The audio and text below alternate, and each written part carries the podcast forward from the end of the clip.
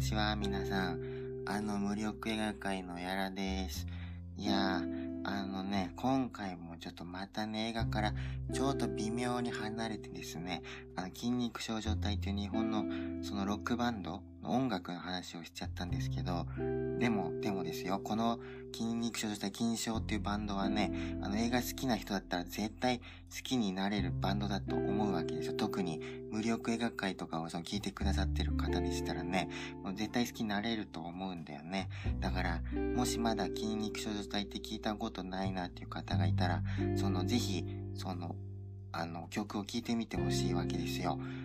なんだけど、あのー、まあ、今回ちょっとね、今回っていうか本編がね、まあ、 いつもそうなんだけど、その僕もゆうやさんもその流れとか何も考えずアドリブでこう、筋肉症状体のその好きな曲の好きなところを思いついた順にただポンポンポンポン喋ってるだけだからさ、その筋肉症状体を知らない人からすると、もうあんまりなんかついていけないというかですね、まあ、そう、その、あの、ちゃんとうまく金賞のこう魅力を伝えられてないんじゃないかと思ったんでね、あの、ちょっと即興であんま意味ないかもなんだけど、だから軽く最初に僕が一人でちょっとこのバンドの説明をしてみますね。はい。やっぱりね、僕、あの、3番目ぐらいに好きなバンドだからさ、こうみんなにもね、こう、布教したいわけですよね。こう、オタク的にね。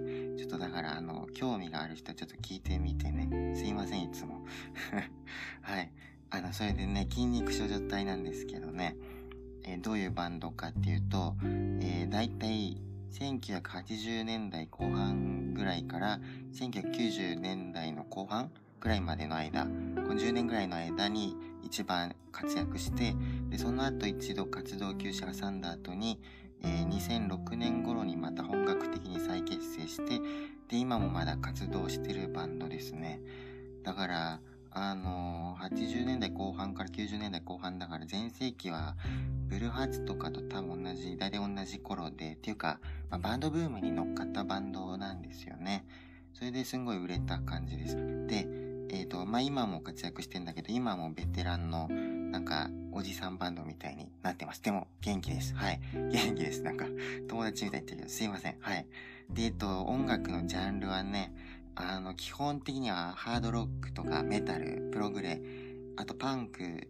それから一応ビジュアル系ビジュアル系っていうかビジュアル系はパロディみたいな感じなんじゃねまあでもビジュアル系って言ってもいいのかはいだけどまあそのコミックバンド的なねふざけたギャグ要素もとっても強くてねもう何でもやっていく感じなんだよねでえっとまあ一番の一番の強い魅力はまあだからそのプログレみたいなすんごい高度なテクニックそのギターの早弾きとかねその吉高さんっていう人が有名なギタリストなんだけどそういう人とかの難しいすんごい演奏の中でそのなんか大月健二っていうフロントマンボーカルの人があのなんかふざけた感じの歌詞とかあとは暗い病んだ感じの歌詞を歌うみたいなあのイメージですねでもまあ一般的に知られてる曲は、代表曲は高木ブー伝説とか、あと日本、日本インド化計画とか、あと踊るダメ人間とか、そういう曲名の、あの、曲ばっかりだから、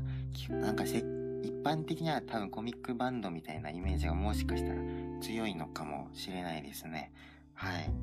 まあでも、ただそれだけの、バンドではないわけなんですよね。やっぱりこう、そのただ高度なテクニックでふざけたことを歌うだけのプログレコミックバンドではないわけなんですよ。あの、まあ、その、この後いう本編でも、まあ、俺とゆうやさんがうだうだ話してるんだけども、あの、とにかくね、こう作詞、あの、歌詞を作ってるボーカルを務めてる、こう大月健二っていうフロントマンがね、あの、すごい映画オタクなんですよ。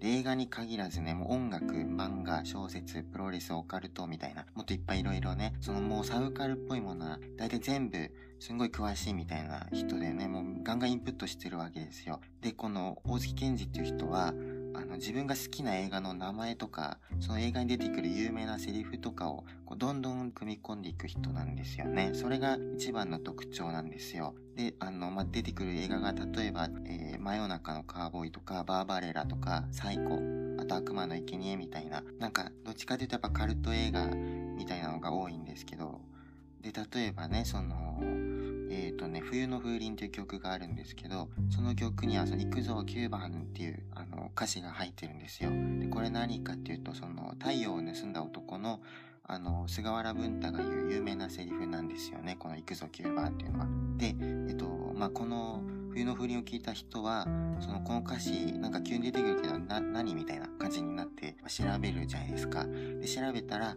あの太陽を盗んだ男がなんか元ネタなんだっていうのがわかるでしょ。そうするとあのそれであのまあなんかお王権が好きな映画だったら多分僕も好きになれるかもなみたいな感じであの蔦屋行って太陽を盗んだ男を借りてなんか見るみたいなあのー金賞のファンっていうのは絶対みんなそういうことをしてきたと思うんですよね。その、王権が教えてくれたから、その映画、あの、こういう映画あるんだということを知ることができたみたいな、そういう流れがこうあるわけですよね。というか僕がそんな感じなわけなんですよ。だから、あの、要するに何が言いたいかというとね、あの、あの君は学校では学校とかクラスではその最悪な日常を送ってるかもしれないけどでもこの世界は学校だけじゃないからねこのこういう面白い映画とかカルトな映画とかがもういっぱいあるわけなんだよだからサブカルの世界に君来なよみたいなここに来たら君も活躍できるかもしれないよみたいなこあのそういうあのおいでよって言ってくれる入り口になってくれる存在がそのこの大月健二それから大月健二がやってる、えーこの「筋肉少女隊」というバンドなわけですよだからあの映画好きな人だったらねまあハードロック系が苦手だったらちょっときついかもなんだけどでも多分歌詞見て好きになれると思うからぜひ聴いてみてほしいんですよなんかこうもうあの自分が好きな映画のタイトルが歌詞に出てきたらなんかそれだけでちょっと嬉しくなっちゃうものじゃないですかあこの元ネタ俺知ってるわみたいな感じでねなんかそういう楽しみ方がもうはちゃめちゃできるバンドなんですよねであの大月健二のこともうちょっと説明すると、まあ、さっき見た通りそのふざけた歌もすごく多いんだけどあのそれもいいんだけど本来は、まあ、かなりね暗な人でねあの暗くてもう病んでる感じででちょっと、まあ、個人的にあんま好きな言い方ではないんだけどいわゆるメンヘラ的な側面がもうすんごい強い人でねというかもうそこが王権の真骨頂であってねその代表曲のあの高木ブー伝説とかもちゃんと歌詞読むとすごい暗いわけですよだからもう属性で言ったら完全にそのネクラとかボンクラとかナードとかそういうのに当てはまる人なんですよねで僕とゆうやさんはそういうところがあの一番好きだからあのまあこの本編ではちょっと病んでる歌詞の話ばっかりしてることになっちゃったんだけどえっとはい そうそれでねあともうちょっと言うとその王権はあのバンド以外にもとにかく何でもやる人でねあの特にエッセイとか小説とか文章をすごくたくさん書いててもしかしたらそっちの方が有名まであるかもしれないんですよねで小説だったら一番有名なのは多分「グミチョコレートパイン」っていうやつでこれはあの3部作の結構長い青春小説なんだけどすごい読みやすくてねでこの王権の構成がもう大体全部詰まってるような感じだからあのちょっと音楽聴くのはだるいわっていう人はあのこっちの小説から読むといいかもしれないです。はい、その映画オタクが書いた小説だからねあのカルト映画の名前とかあとオマージュとかがもう超出てくるわけですよ。はい、まああのおすすめですね。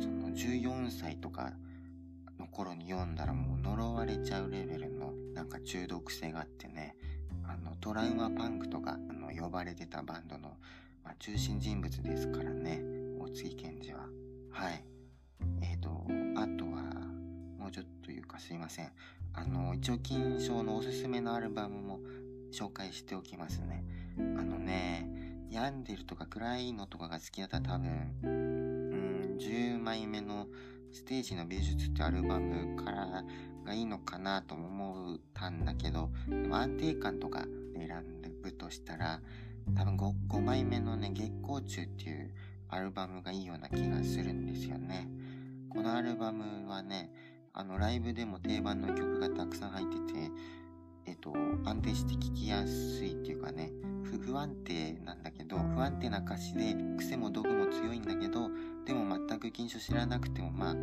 結構乗れるような気がするんですよね多分だけどはいとはいえまあでもベストベストから入った方がい いかもですねはいベストが一番いい気がしてきた普通にはいなんかベストだったらね、いっぱいベストもあるんだけど、大公式っていうのが、あの、一番おすすめです。はい。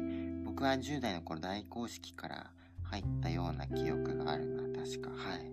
えっと、金賞の説明はちょっとそんな感じですね。あんまり説明になってるかわかんないんだけど、ごめんね。で、この後本編は僕とゆうやさんがもう好き勝手ダラダラ喋る、あの、いつものあの流れになるので、あの、すいません。はい。毎回ごめんなさいね。最後に一応僕とゆうやさんが大好きなサボテンとバントラインという曲の歌詞をちょっと読みましょうね。あの、1番目だけ。はい。えっと、こういう暗い青春みたいな歌詞が好きな人だったら、もうきっと好きになれるバンドだと思うから、ぜひ聴いてみてね。えっと、ちなみにサボテンとバントラインはさっき言った月光中に収録されてる、えっと、キラーチューン的な曲ですね。はい。じゃあ読みます。目抜き通りの爆弾騒ぎ。猫が加えてきた爆弾間一髪で爆発しなかった逃げた男は少年だった決死の捜査を洗うように犯行声明が送られてきたサボテンマークのレポート用紙に僕はこの世を憎むと書いてあった少年はサボテンが好きだったサボテンは彼の神様だった屋根裏部屋の隠れ家でそれは緑に輝いている少年は猫が好きだった猫の名前はバントラインバントラインとサボテンと映画を見ている時だけが幸せだったおーいサボテン緑の光バントラインと僕を照らしていてみたいな感じですはいすいません長々とじゃあ本編に行きますはい、こんにちは。ふふんじゃねえんだよ。こんにちなんだその空笑いみたいなやつ。いやいやわ笑ってんのか人 のことなんだ笑ってないよ。誰あなた。やらです。やべえ、考えてなかった俺。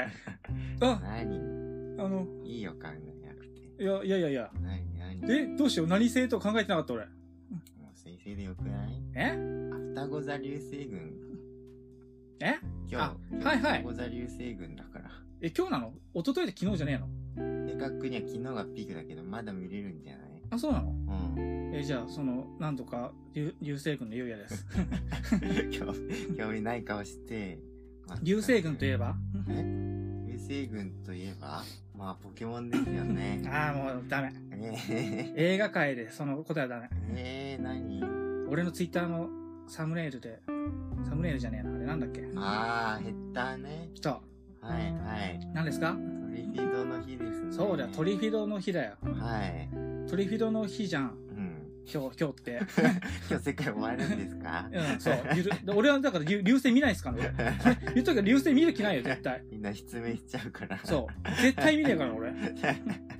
演技でもないですね。その話を、バイト先の女の子と話したんだ。うんあ。の、流星ですね、みたいうん。な。あ、流星といえば、あのね、トリフィドの日っていうね、昔の映画があってうね、ん。でみんな失明してね、って言ったら、うん。あの、なんでそのタイミング、このタイミングでその話したんですって、ちょっと言われたっていうね。 そりゃそうだな。俺はそう思ってる。なんて不謹慎なこ禁止じゃない映映画ですからね、と。あ不あい。謹慎ではないうね。そうですね。怖い映画でしょ、あれう。ん。怖いよね。みんな失明しちゃうっていうさう。ん。失明っていうのが嫌だよね。怖いんだよ。滅ぶとかじゃなくてね生きちゃってるからそう。ブラインドネスっていうね、確か映画もあるんだよ。うーんそれ割と最近、ここ20年ぐらいの映画で、うね、んあれも出てるよ、あの人もね。うんまあ、後で多分、編集 でさ足しとけるよ。あ、編集とかね、そう動画じゃねえからだよ。画面に出ねえわ。ちょっと日本人のね、俳優すさんと女優さんも出てるぐ忘れるすぐ名前忘れるんだからね出てますから。はいいいよ、いい映画だよ、ブうんラインドネまあトリフィードの木が来てもねス。そう。俺だけは生き抜くからそう。う変な本ばっか読んでたから。ん 友達なんか作らずにねそう。変な本ばかり読んで たから。これ、これ何かっていうと、これも説明しなきゃいけない。はい筋肉少女隊のね、うんトリフィドの日が来ても、だっけうん二人だけ生き抜くっていう ねなんか人な類んなんだあれは新人新人ですね再結成後のね割と最近でのアルバムですよだかそうね。まあ俺たち最近とか言ってるけど、2000、ら7年ぐらいかなそうだ、7、8年だよ、確かう。ん確かその頃のアルバムでねいやーいいんだよねいいこ大月健二はね、もうああいうことずっと歌ってるんだよね。うん。なんかこう、俺と君二人だけみたいなね。そう必そう。ず少女持ってきてね。そうだ世ね。界を滅ぼしていくんだよ ね。2007年にもなってさ。そう なんだよ。 90年代からずっと基本的にそういう感じだからね。そう他者をね、うんこう排除してってね。うん自分たちだけの世界を救って、うん苦しまないように、誰かと比べられないようにうん。していくっていうね。うん。まあ、一方的なそれも愛だしね。そうですね。相手をこう閉じ込める感じの愛のやり方。はい。それ、それをでも一応ね、反省というかさ、うん。そういう自分をこう、枠から見て作ったのが俺多分、かな頭を良くしてあげようだと思うんだよ。ああ、そうかな。あれってそう、バカだね、君はみたいな女の子に対して。うん。僕がいろいろ教えてあげるからねと。うん。でもいつかこの恋も終わりが来るだろうみたいな、そういう歌だったじゃん。はい。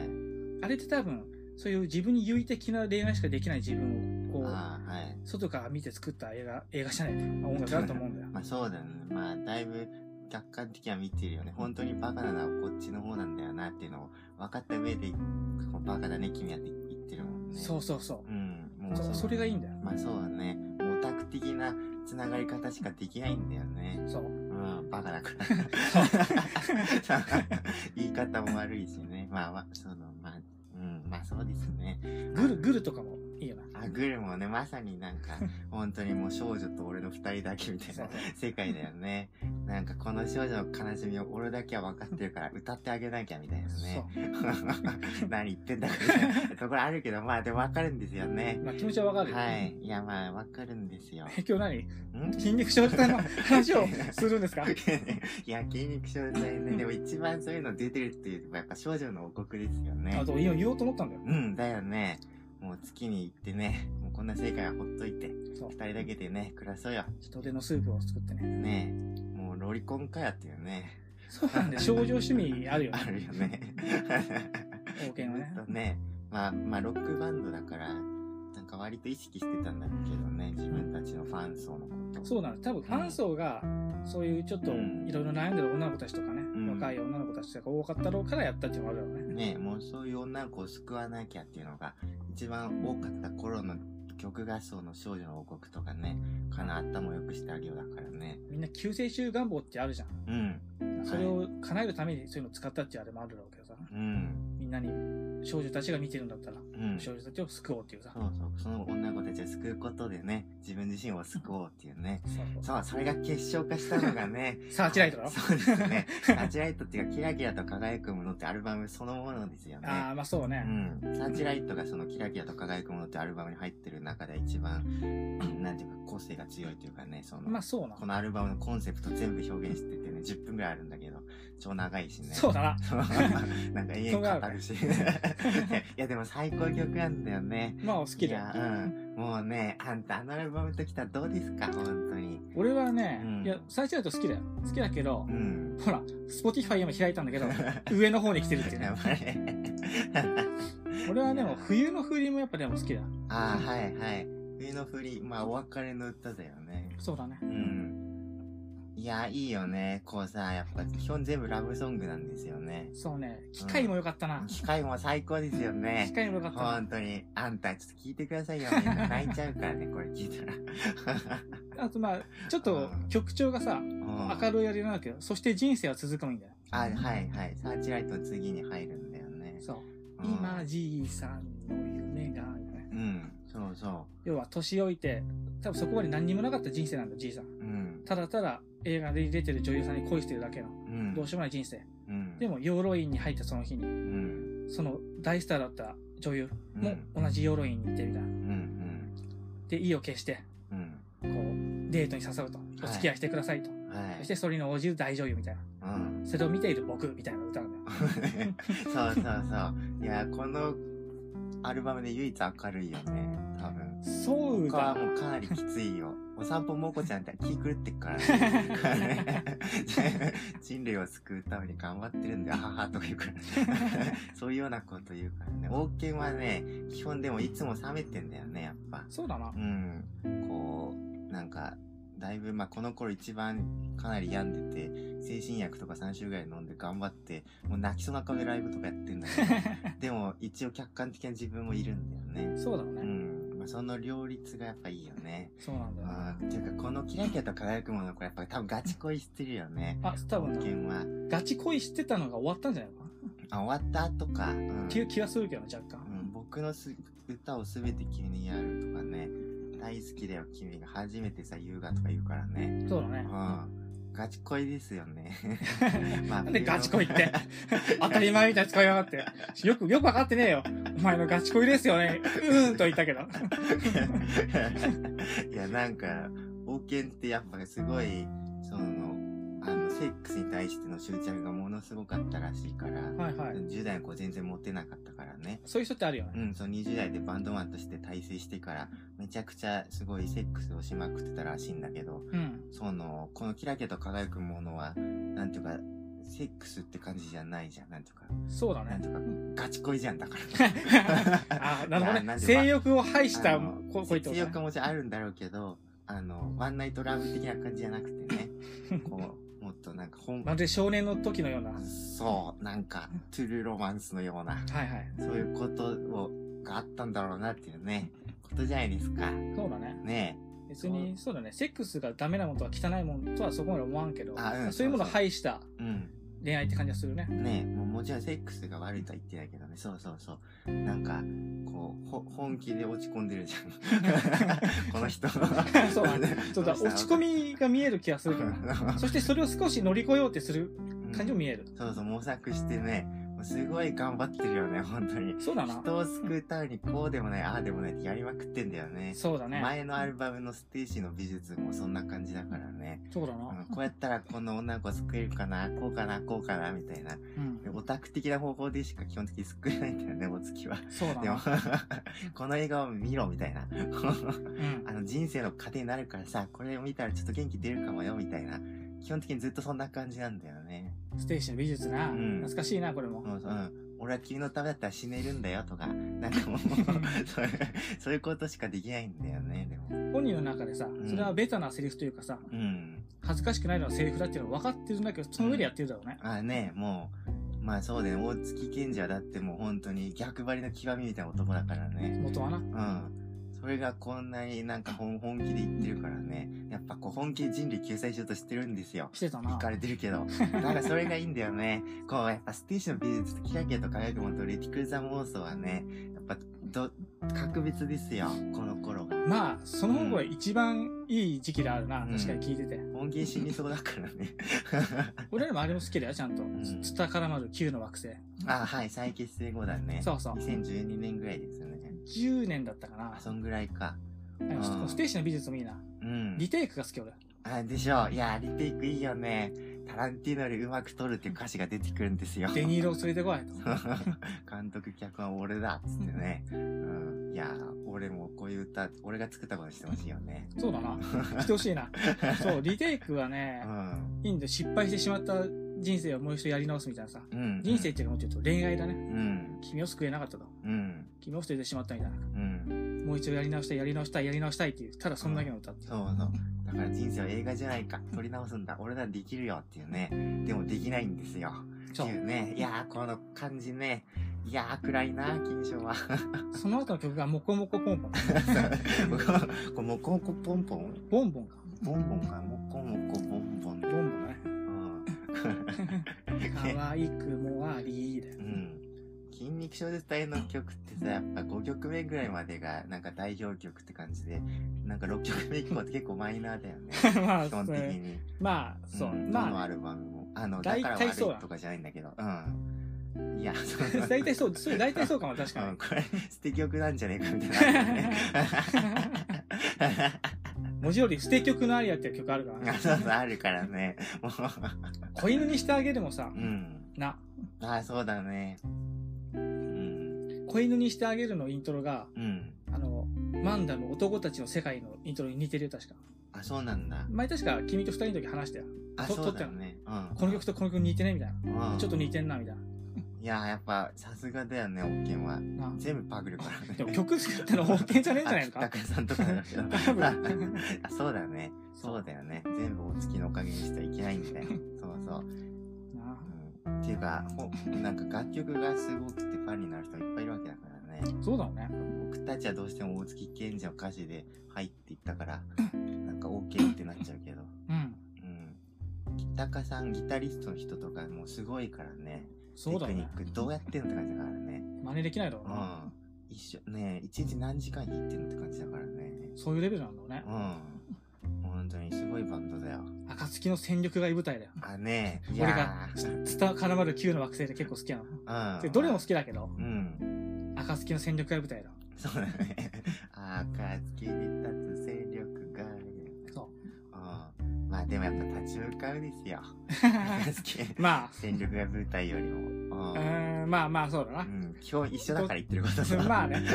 立ち向かうって曲もあるんですよ。うん、こう、あの、解散前の最後のアルバムですね。活動休止前か。あ、そうなんだ。うん青木系の最兄後弟の店だな。そうです、最後の聖戦っていうアルバムに入ってて、そうそう、いつか高知県土下座させるぜっていう曲でね、あの、シングルカットされてんだけど、いじめられっ子の、その、ナードの男の子が包丁持ってる絵なんだよ。うんジャケットがね。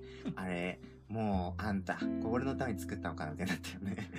俺、それ一番好きな歌詞がさ、うん。なぜ来たのか不思議でしょみたいな。はい、はい。あなた方には分からないみたいな。うん。勝てるわけもないのにみたいな。はい。いや、そうだよ、あね。そこが一番好きなんそだよ。こはね、泣いちゃうよね。僕たちの悲しさはあなた方にわからないですよ。そうそういや、。本当なんですよ。あれ がいい。あそこが俺、何回も聞いちゃうんだよ。なぜ来たか不思議でしょいや、本当だよね。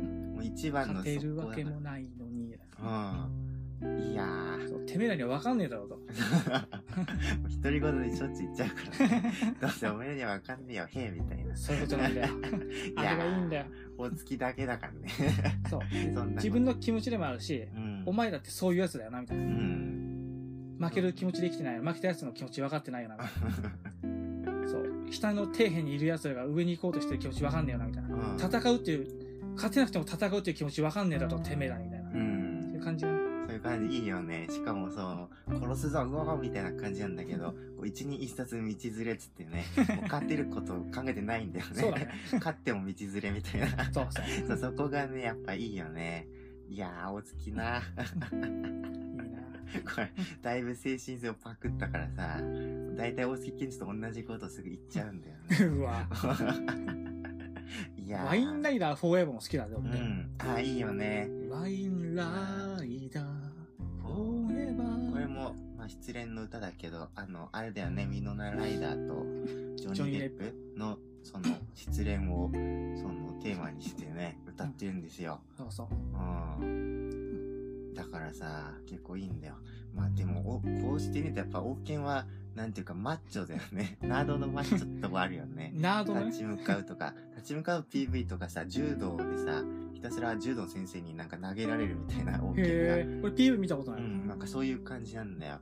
で、そのグミチョコレートパイもさ、パイン編はなんかファイトクラブかなみたいな、もあるからさ、あの、結構やっぱ、なんていうのかな、その、ナードの男の子ほどやっぱそういうとこに行きやすいみたいなこところあるよね、多分。あるよそのね。弱いから強いあるよね男に超憧れるみたいな。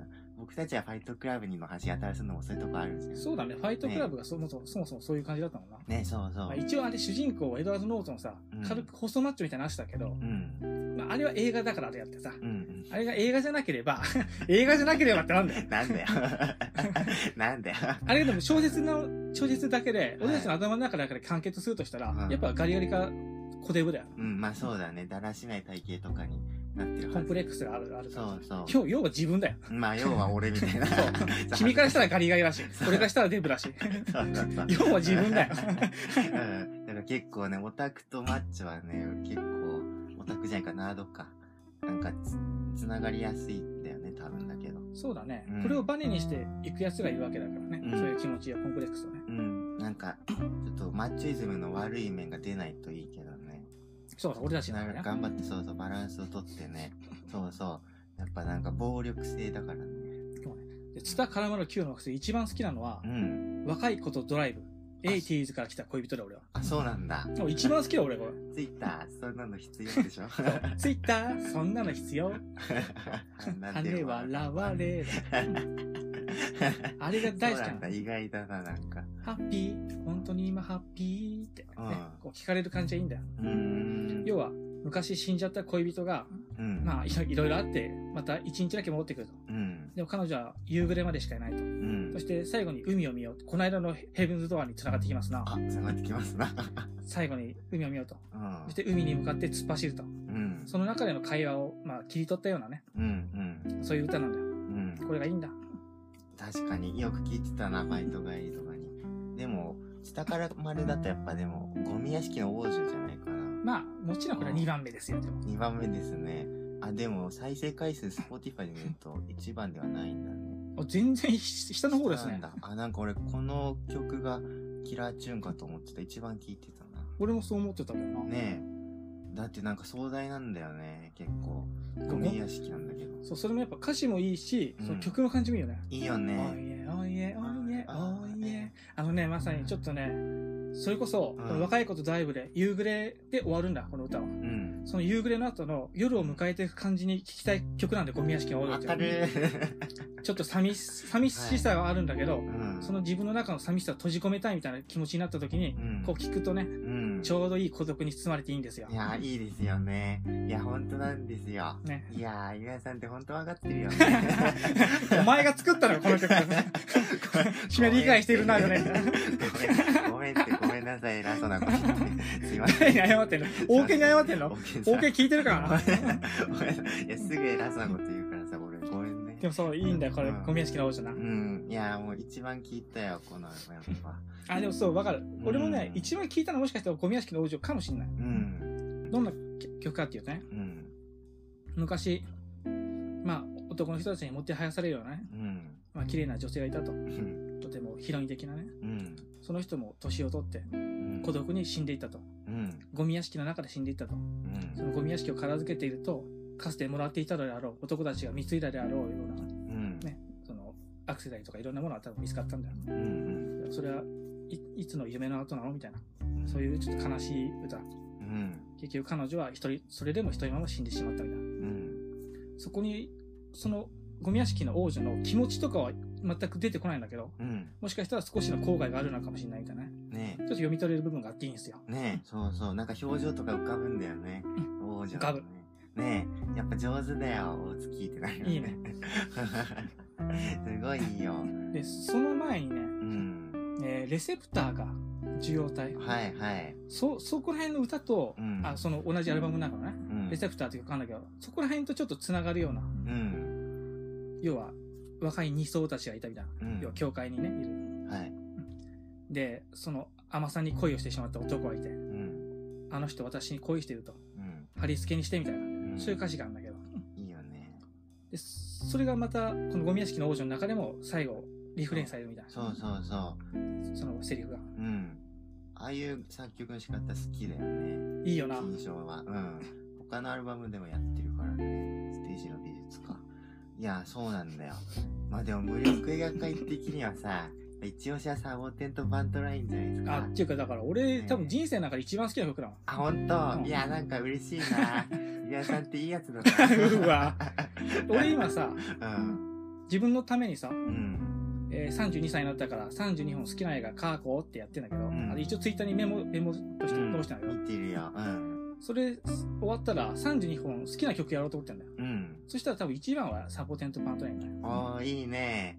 い映や画、映画はもちろん暴力出す曲だけど、うんうんうん。曲はやっぱサボテントパントラインは外せないな。うん。いや、だってね、ちょっともう、大月と俺たちは3人で一つだよね。そうだな。 ううわいうやわ、だって勝手に、勝手にアイス混ぜられて るけど、えー、えーってなってるそうと思嫌う。がら れてる。お前らと一緒にすんなって話だけどすいません。いや、ごめんって、大月。いやいや、でも好、きだって映画に見とれていた少年はムービーシアターもろとも吹っ飛んだっていう歌詞だからね。そう。うん。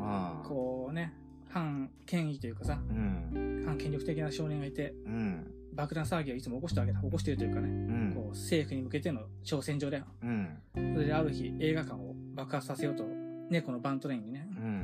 爆弾持たせて忍び込んだ。うん。でもその先でやっていたアメリカンニューシネマの真夜中のカーボーイ。うん。それに見とれていたら一緒に死んでしまったみたいな。うん。いいいやー歌だな。本当だよ。流れるようにわかるよ、気持 ちが。前そのうだの顔見ながら死にたいもんだってね。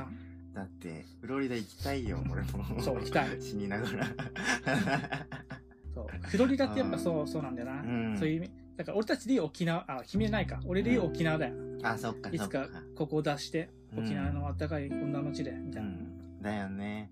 やっぱ、笑いながら死にたいな。うん。いやー、だってか、俺は真夜中のカーボーイ、もうサボテンとバントライン聞いてから見たからね。あ、そうなのうん、どんな映画なんだろうと思って。はいはい。もう大月健二さんにめちゃくちゃ教育を受けま したね。ニューシネマなんて全部王権がいなかったら見てないからね。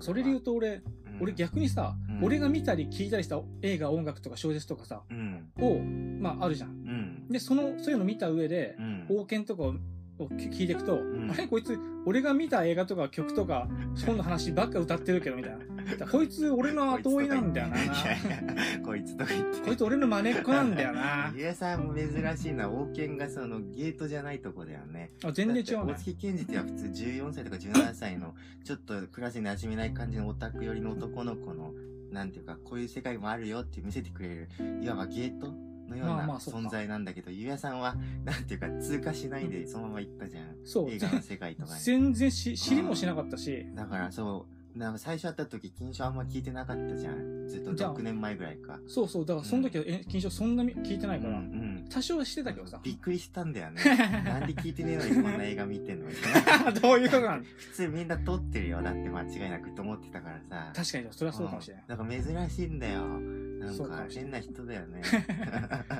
で、そうそう、さサボテンとバントラインもさ、はいな、猫とサボテンと一緒に映画を見てる時だけが幸せなんだから、少年は。うんその時だけなんだから。そうだね他に何もないんだから。これ何もないんだよねもう絶対体育祭で見てたんだろうね そうだ暗い部屋でいやーいい歌だよね泣いちゃうよねそう。王権の歌詞にはいっぱい映画のタイトル出てくるからさ、うんあれもだから見なきゃ。小さな声のメロディー。ああ、はいはいはい。そうそう、あれも、まさに、あの、この金賞聞いてから見たから、ね。あ、見たうん、見た。あ、見たんだ。うん俺はね、ちょっと DVD が高くてかかかってなくてね。そっか。うん。で、今度買うんだけど、うん。でも、あの、オチを言っちゃってるっていうね、歌詞ちゃがっ。てるから ねまあ別にいいんだけどまあまあ、うん。まあまあいいよ。要はでも少年少女の恋の話でしょ。うん、もう、可愛いアメリカンニューシネマだよ。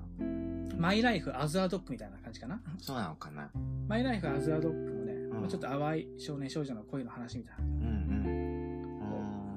様々なね、うーん。いろんなことがあるけど、うん。うん。ね、いろいろ経験していくっていうのは男の子は。うーん有名なセリフがあるよ。んスプートニクに乗っけられてね、宇宙に飛ばされたライカ犬、ライカ犬うんまあライカ。あれを思えば俺なんか幸せなもんだぜ、みたいな。うん。うん。少年が思うわけだな。うん。いや、その頃はあったわけだね。スプートニクっていうこう宇宙船、ロケット、はいはいはい。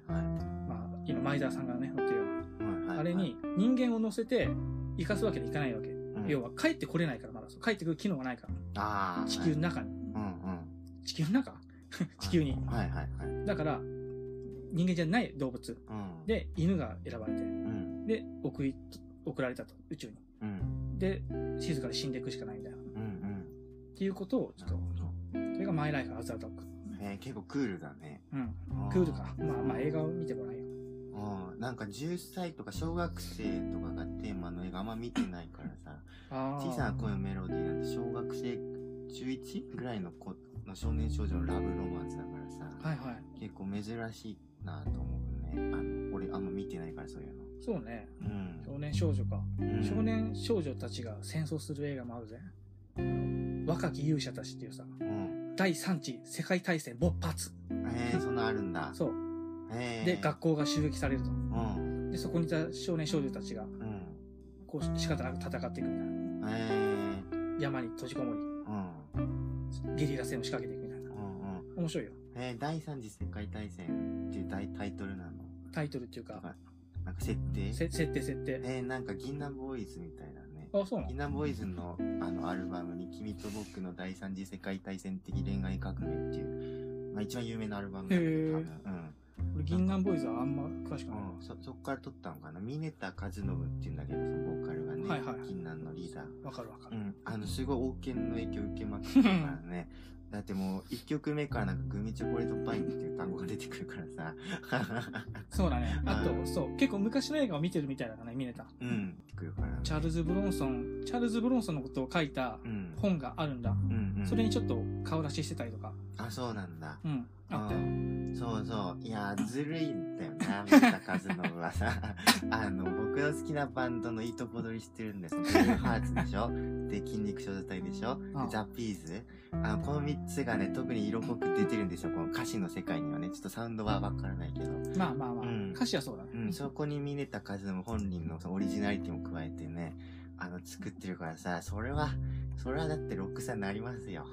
あんな圧倒的なカリスマだからね。そうね。うん。いやー、ちょっとだからね、なかなか。いや、まあでも、銀杏ボーイズもね、筋肉症状態好きな人はね、まあ多分、みんな好きにならざるを得ないですよ。そうなんだろうなう。ん。ならざるを得ないね。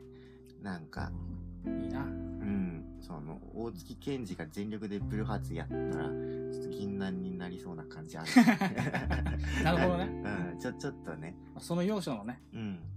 そう受け継いで、そう次世代としてね。そうそう、次世代としてちゃんと本人の構成もあってね。映画と一緒だよね。うん、そうなんだよ。映画だって、ほら、暴力脱獄とかさ、うん。バニシングポイントがあってのコンボイとかがあったりとかね。あ、はいはい。受け継がれていくわけだから。受け継がれる意志だからね。そう、続、続激突カージャックがあったりとかね、うんうん。していくわけだから。そうだね。そそううそう、銀杏ボーイズは次にザ・人間とか来るからね。ザ・人間ってバンドがいるんですけど、うん。最近のバンドですね。着々とね、こう、ナードスピリットっていうんですか、まあ、まあ、うん、こう言うと怒る人はいるかもだけどね。いやちょっ と、なんで。ー。あんのメールが来ちゃった。俺のメールの音が。こ今日こんな話するあれじゃなかったんですけど、なんいかや、。いいじゃないですか。今何分だよ。お前30分も喋ってんじゃないかよ。全然違う話だよ。今、ファーストを見てます ね。うわ筋肉少女隊のファースト、ブッダエルだよね、これ。ぶった未いだる。に読み方分かってないけど。もういいんじゃないぶったいるブ。ッダエルだよね。いやー、記念すべき大月のファースト、いや、金賞ファーストですよ。まあみんなそうだろうけど、やっぱ釈迦がいいよな。まあ、やっぱ、うん、一番の代表曲だからね、未だに。てんててんてててんてんててでいやー、これね、PV がね、あの、悪魔の生贄の完全オマージュなん ですよ。ん。完全、完全ではないけどな。完全ではないけど。いやいや、でももうなんかあの、ドアの開け方とか完璧だからね。そうね。バーンっつって女の人をこう連れ込んでこうめった刺しにするシーンがあるんだけどもう完全に丸丸パクリというかリスペクトというかねそうねも。う絶対見た方がいいよみんなあの嬉しくなっちゃうよなん か死に方とか一緒だからね車椅子とか出てくんだから もう完璧にコピーしてるからねもう本当にオタクのスーパースターだよねそうだ大な月。健二はもうガガチオタだからねあの、うんそう、そういう映画とかの要素をさ、うん取り入れたりして、音を、音楽を作ったわけじゃん。うんタランティーノってさ、昔の映画とかの要素をうまく自分の中で消化してさ、うんうんサンプリングして映画、新しい映画作ってたりするわけじゃん。うんうん現代風に撮り直したりして。っうんていうことで言うとね、二大頂点ですな。うん、そうですよなんてね。確かにこの世代だよね。90年、80年代。そうそう。うんうん。年がでも同じぐらいなのかな。王権ってもうでも50、 50半ばぐらいかな。半ばぐらいでしょ多分。うん。タランティーノって今いくつなんだろう ?60 いってんのか60行ってるかも、ね。いってるかうん、結構意外と行ってそうだよね。そうな。うん。いやー、そう、このアルバムもね、本当に、なんかやっぱ張り切ってるなって思うよ、ね。 俺と当たろうとかさ。もうレッツうん、パンクだよね。 当たろうでん。そうそうそう。オレンジエビスってさ、最初オレンジペニスだったんだよね。あ、なんか書いてあっうたねん、。だけどやっぱメジャーにね行ったから改変したのかな確かなんだこれとか言ってたからね自分 でこれこの歌詞何とかね そうでさあと「ノーマン・ビーツ」って曲あるよねある、サイトもねうん。そうサイコの主人公の名前なんですけどねもうこの辺でサイコとか覚えたからね俺もあ、そうなんだ。うん「ノーマン・ビーツ」って言うんだって聞いてあの見たからへこれ以外にもね「サンフランシスコ」って曲は中原中也のパロディだしさーあの、ブルーハ、イタコラブっていう曲はさ、ブルーハーツへの多分アンチテーゼなんだよね、おそらく。 そうね、言ってたブルねー。ハートだから。うん。その、あ、多分ブルーハーツのことは好きだと思うんだけど、大月健二は、ああの、評価してたと思うんだけど、そうリンダリンダ的なものにね、やっぱ逆張りの王様だからさ、そうちゃねんと。俺だけはちょっとさ立ち向かわなき ゃみたいな。 俺たちはドブネズミだけど、別に美しくはないぜ、みたいな。若干尺に触る感じがあったんだな。そうそう そうそう MC とかでもさ最初にね「リンダリンダ」のイントロ歌った後にね「高木ブ伝説」っていう代表曲を歌ったりして 明らかにこうテッキーとかライバル視してるとこあったからねあるだろううな。んそれでもやっぱヒロトの才能は認めてたはずだけどねあの「リンダリンダラバーソウル」っていうそのコントが出してるからじゃあそういうのってリスペクトないと書けないだろうしねへうーん新人だよ、新人。さっき言ったね。はい、あの、新人ですね。再結成後ですね。でもグル最終形が入ってるね。うん。俺は本来のグルの、あれもいいけど。本来のグルってアンダーグラウンドサーチライの方。そうそうそう。そっちか。ああ、いいよね。そうそうだよな。合ってるよね。合ってるあと、特撮でもあったかな。あれ、特撮にあるのか。特撮にはあった気がするちょ。っとわかんないなあのねっちゃっいろいろあるんですよ。た。まあ、グル最終形って言ってるぐらいだからね。 そうね。何回も作り直してるんだよね。オーケンは結構よく作り直すよね。そうかあもしれの、ない。望みかねたまえもね、あの、4つぐらいあるよ、バージョン。ああ、釈迦もいろいろあるしな。うん、釈迦もあるね、4つぐらい。あの、結構いい人だったから、愛してやってもよかったとか、愛してあげてもよかったとか、なんで最初の歌詞は。はい。もう最初の釈迦のね、あのカルト感最高だからね、みんな聞いてよ。めっちゃ。最初の方がやっぱ頭おかしいんだよ。いいな。うん。やっぱドロロのノーズイしてんだよ。メジャーはちゃんとなんかやっぱみんなに聞きやすくしてるよ、あれでも。そうかもねう。ん。昔ほんとドロドロだよ、大月健二は。なんか汚い感じがするんだよね。うん、汚いよね。やっぱ、もう、露悪的だよね。そうだな。うん。もう、だってファッションとかも包帯トイレットペーパーがなんか、ぐるぐる巻きしてね。そう、トイレットペーパーみたいなやつ。そうそうそう。もう全然垢抜けてないわけ、顔とかも。女がスキップしてるみたいうな。ん、そうそう そう。あのもう、あの、メジャーデビュー以降はね、かなり顔かっこよくなるんだけど、あの頃はね、結構僕に近い感じの顔してんだよね。そうだったかうな。ん、結構やぼったい感じで。あ、やぼったさあったかうも。ん、まだやぼったい。あの、筋肉症状態の前、空手バカボンっていうバンドやってたんだ けど、うん、あの頃やっぱやぼったいよ、まだ。それでも、そううかん、最高だけどね、そこが。懐かしいな、いろいろ聞いたいな。や懐かしいな懐かしいってか、今も聞いてんだけどね。うん、あの、聞いてんだけど、普通うに。ん、もうなんだかんだレティクルザ妄想はね、もう本当に大事なアルバムだからね。そうか。うん。本当に、やばいよ、この、ハッピーアイスクリームだよ。うん。もう、自殺者だけたくさん詰め込んでですよ、1曲目から。あ、なんかう、んやっぱでもこの曲、この曲っていうか、このアルバム結構聴かれてるわ。やっ他ぱのそとうだ比べてよも。ね。一番カルト種強いと思うけどね。そう ね。うん。病んでるもん、めちゃくちゃ。望みかないたまえとか、世界を滅ぼす歌だからね。もう望みかないたまえはね、あの、キャリーの回でも言ったけど、やっぱキャリーをね、み好きな人は全員聴いた方がいいですよ。 マジで、キャリーのための曲の、みたいなもんだから、ね。キャリーのための 曲 いやいや、本当にね、あのね、もう、全員燃やすんですよ、本当に。そうもなう。優しい人もね。皆殺しだよ。嫌なやつも優しい人も関係ないんですよ。全殺してそこだよね。もうつまりね、大月健二がね、自分自身すら燃やしていいって言ってるわけなんですよ、だそかういらうこ。とだな。そうそう、もう君がそんなにやりきれないんだったらもう、もう俺ごと一緒にこの世界なんか全部燃やしちゃっていいんだよっていうね、そういう病んだ優しさ ね、あんたわかりますかこの感じ。いやー、もうこれにどれほど影響を受けたと思ってるんですか影響受けるだろうな。俺はだいぶ大人になってから知ったからいいけど。うん、やばいよ、精神が歪みますよ。 94年か、これ。うん。だってそんな前からあったうんだん。好きなものが世界燃やすんだったら一緒に燃やしてもらって構わないわけですよ。そうなだのから、うん。もう、なんていうか、 そういう精神性になってしまいましたよ。なあ聞きすぎたせいで。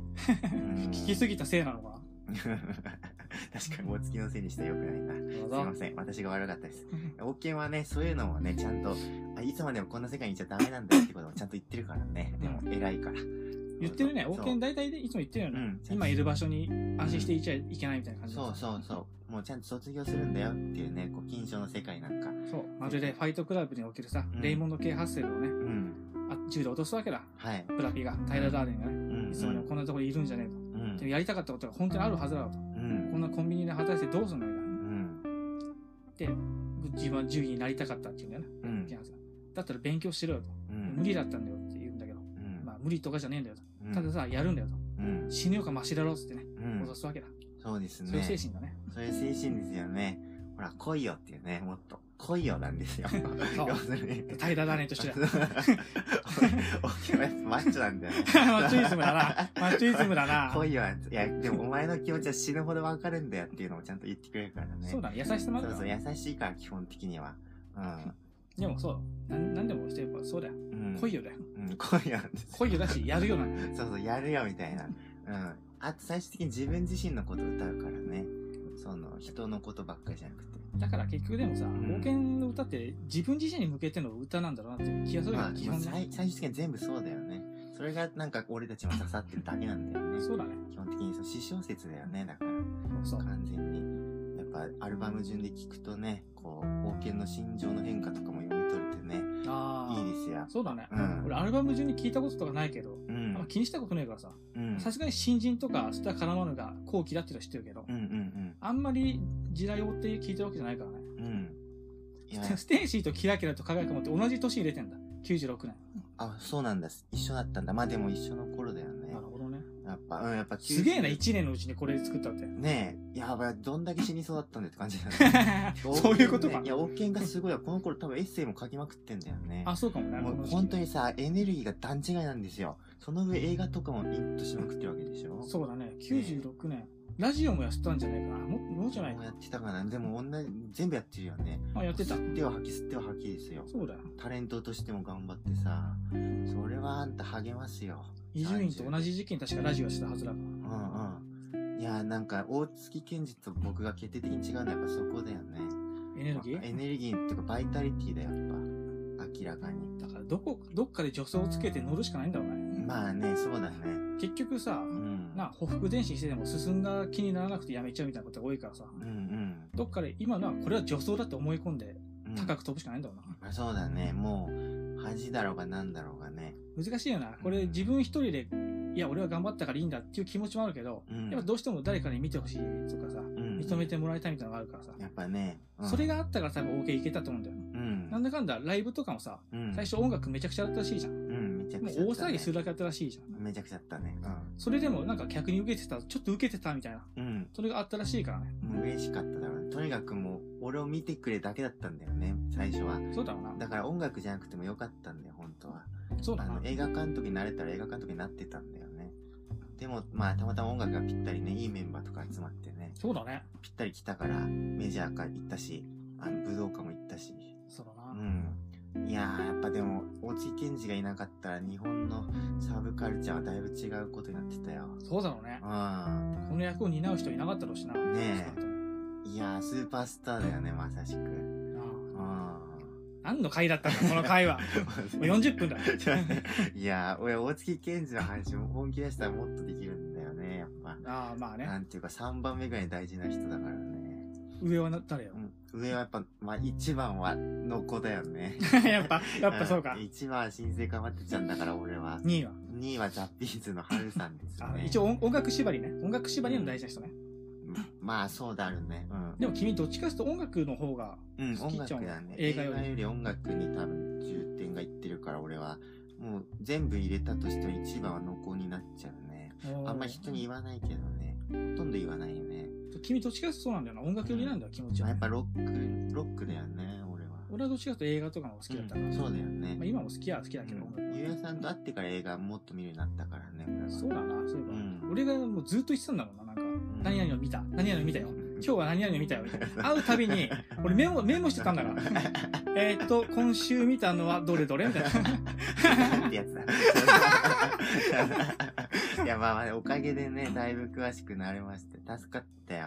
まあいろいろあったな、うんいやね、映画ぐらいやっぱ見とかないとみたいなのあったからさ、もう他に俺は何もないから、もう俺にはこれしかないんだ、みたいな。 すがる気持ちで言ってんのかすがる教授見たからね。すがる海峡かよなんなんだよ、これ。 何今の、なんか突っ込みとこないようなやつ。お前何それすがる海峡冬景色かよ何このつまんなさ。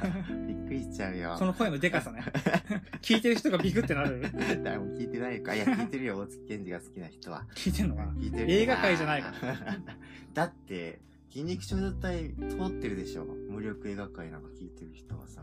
あ聞いてる人はそうかねだって俺と同じスピリット持ってるはずでしこ ょれ聞聞いてるる層ってどんな人なのわかんない。でも、割と、どうなんだろなんかう出るのそういう統計みたいな出るのかなでもあんまり、なんか信頼できないんじゃないああまあそれそうなのかなああ、できるのかなあんまりちゃんと調べてない。ごめんね。そうなのかね、うん。まあでも、どうなのかな若い人って、ポッドキャスト聞いてるのか問題があるからね。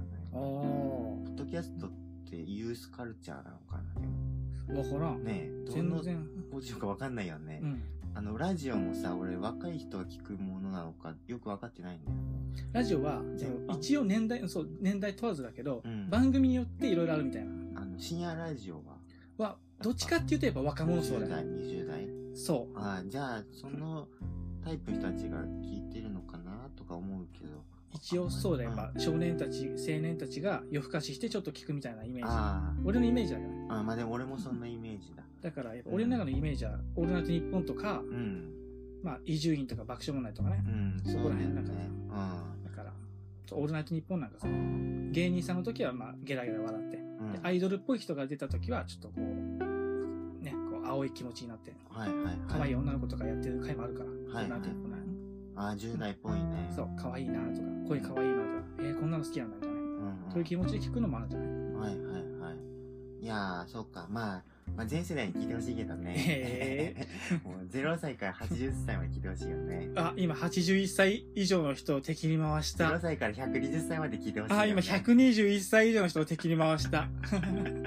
何さ、200歳ですか マジでおい。 200歳になってこんなの聞いてた ら、お前、ちょっとおかしいな、そいつ。暇、暇だね。暇で。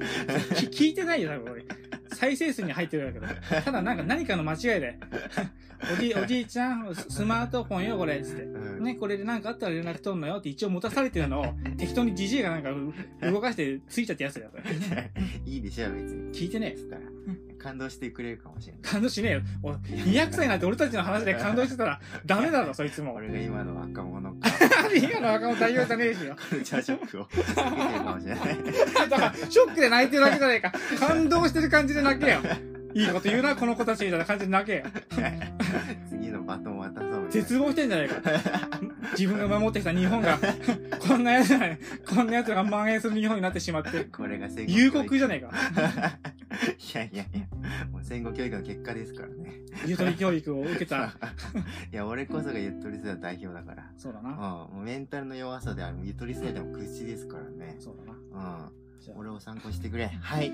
あ、そうませんでしたそうぼちぼちい 知やーらねえと。。ちょっと熱くなっちゃったな。そうだぞ。珍しくなこ。んな話するあれじゃなかったんだから。 すいません。いや、じゃあ終わるか。あ終わの、るか告知しますかあ。いい、今日はいいよ。あそのれはね、ポッドキャストの自己紹介欄と気遣うのかさ、あの、お便りが送れるんでね、このラジオにね。いいいい。なんかリクエストがくれると嬉しいよね。そうだな。みんなニコニコしてるから、俺たち3人いつも。してるから えうん本当にしてるから ね。いや、変な間があったけど。いや、もうにもう苦虫を噛みつぶした、これみんな。いやいやいや。 メール来ちゃったよ、いやいや、みんなありがとうね、本当 に。もうね、あ、いや、わーいとか言ってるから。ね、そんな感じです。終わるか、じゃ終わるか。あ。疲れちゃっ何よ、何よ、お前。た。この後言っとけ、取るからな、本来取るべきだった、あれを。えー、もういいよ。何やってんだ、お前。勝手にペロペロ喋りやがって、お前。ごめんって。そんな言われ方するん黙だってたんだよ勝手にペラペラ喋りやがってみたい な。せっかくラジオ撮ったのそんに。な言い方すんなよそうそういいでしょ、別に。たまには僕がなんかメインで喋ってもね。そう、基本、俺と君でやるとき、俺がペラペラ喋っちゃうからね。そうだぞ。な、まあ、たまには君の回があってもいいんじゃない普段あんま喋りたいことないからね、そうだね。俺。そんな喋る方じゃないでしょ。うん。うん。そんな喋んないんですよ、ほんと。なんか。はい今。回終わるか。終わります。相手はいやーでした。えー、な、なん、結局何だったんだ、俺の双名子前。も座う流星のゆうやでし一ょ。回言って。双子座流星。双子座流星のゆうやでした、じゃ あ。じゃあ、いいです。しゃあねえな、みじゃたあ、いな。いいです。双子座流星の、そうでしょ。あれで。ロマンチックだな、ゆうやさんって。そうお前、それ、津軽海峡冬景色じゃねえか、お前。はい、終わります。なんてやつだ。